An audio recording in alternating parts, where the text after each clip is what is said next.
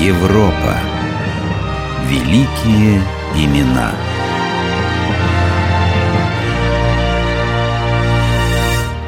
Человеческие чувства часто сильнее возбуждаются или смягчаются примерами, чем словами. Поэтому я решил рассказать тебе, слушающему меня сейчас, утешительное послание с изложением пережитых мною бедствий, чтобы, сравнивая свои неприятности с моими, ты признал свои невзгоды или ничтожными, или незначительными, и легче переносил их. Пьер Абеляр рос очень красивым, умным и уверенным в себе молодым человеком. Он очень хотел знаний, поэтому отправился на учебу в Париж, отказавшись и от рыцарского звания, и от отцовского наследства. Он хотел, чтобы ничто земное не отвлекало его от размышлений о высоком. В XII веке популярность учебного заведения зависела от авторитета преподавателя.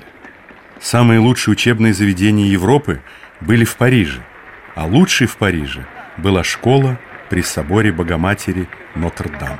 Ведь там преподавал сам Гийом из Шампо. Но очень скоро авторитет Гийома был подорван дискуссиями метра с юным Абеляром, всезнайкой из Британии. Когда я прибыл в Париж, где философия всемерно процветала, я пришел в школу к Гийому из Шампо. Он-то и стал моим наставником. Сначала я был принят им благосклонно, но затем стал ему в высшей степени неприятен. О, конечно. Философия развивается в спорах, но вы, Абеляр, не даете мне и рта раскрыть. Если вы знаете все лучше меня, вашего учителя, то что же вы делаете в моей школе? Гийом ненавидел меня за то, что я пытался опровергнуть некоторые из его положений. Часто отваживался возражать и иногда побеждал его в спорах. Наиболее же выдающиеся из моих сотоварищей по школе весьма сильно вознегодовали на меня за это. Они меня ненавидели еще и за то, что я был моложе их по возрасту и по курсу обучения. Ну и то, что я приехал в Париж из провинции, также ставилось мне в вину. Абеляр, ваша самонадеянность переходит все границы. Откройте собственную школу и там поучайте. Здесь вам нечего делать.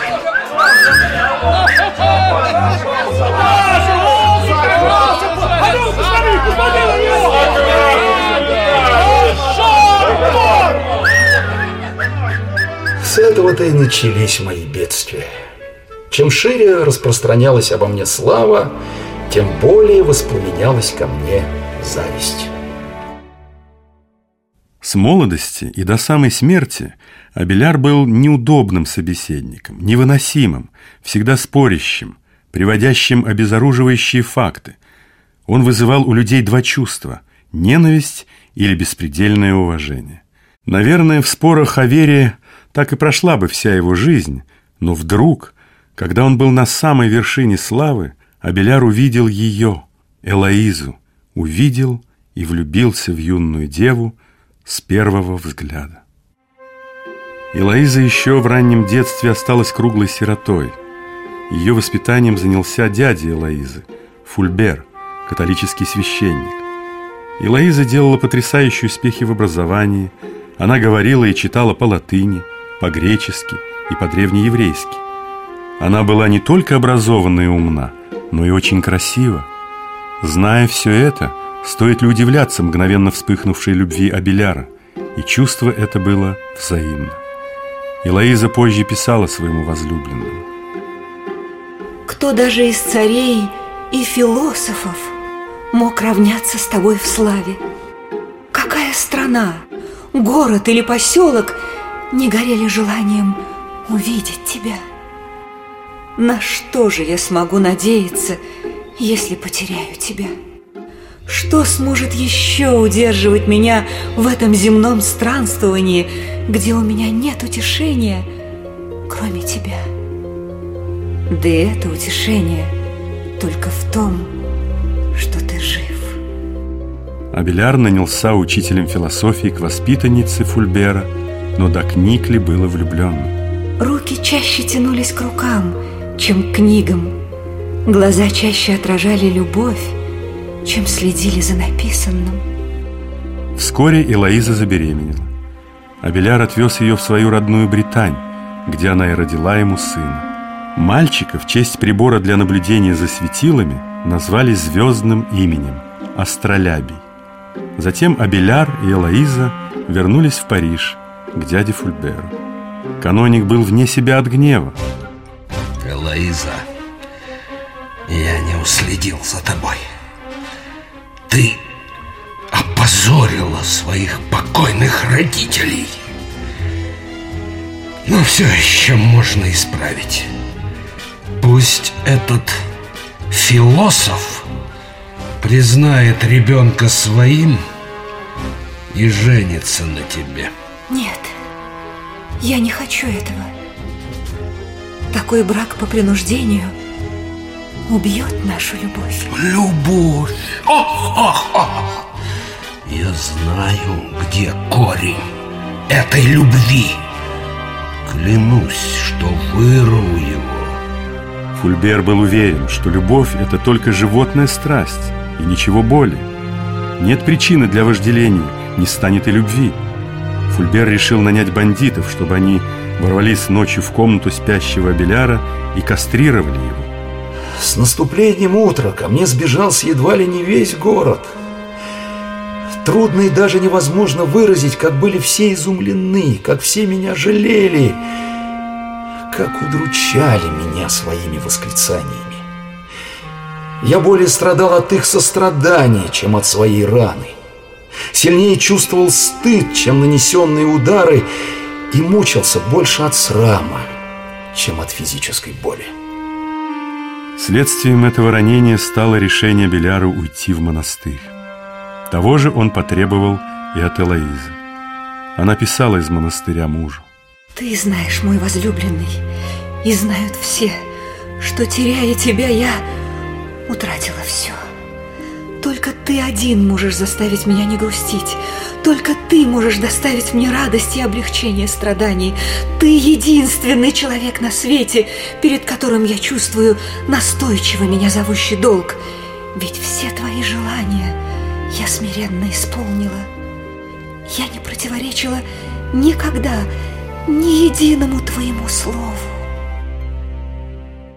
Объединись со мной, моя неразделимая подруга, чтобы воздать должное Богу, который использовал наш брак, чтобы обратить нас обоих к самому себе. Плачь над страданиями Христа, своего духовного отца, а не над страданиями своего земного супруга. Ибо Он наделил нас обоих своей высшей благодатью. Он повредил тело, чтобы излечить душу. Он покарал только единственный раз, чтобы не было наказания вечного – Прощай во Христе, невеста моя. Навеки прощай и живи во Христе. Прощай, мой возлюбленный, мой супруг. Приветствую тебя, мой духовный учитель. Как и чем жил Абеляр в это время? Он читал студентам лекции в латинском квартале, был одержим поиском рационального пути понимания Бога. Вера основывается на убеждении, достигнутом путем свободного мышления. А потому вера, принятая без размышления и без собственной проверки, недостойна свободной личности. Его смелые изыскания не раз навлекали на него гнев высших иерархов. Абеляр утверждал, что единственными источниками истины являются диалектика и священное писание. По его мнению, даже апостолы и отцы церкви могли заблуждаться. Это означало, что любая официальная догма церкви не основанная на Библии, принципе могла быть ложной. Стоит ли удивляться, что его сочинение «Введение в теологию» было в 1121 году сожжено на соборе в Суассоне, а он сам осужден на заточение в монастыре святого Медарда. Абеляру с трудом удалось уговорить настоятеля монастыря, чтобы ему позволили жить вне стен обители. Он стал отшельником. Построил себе келью, которую назвал параклетом. В переводе с древнегреческого это означает «утешитель».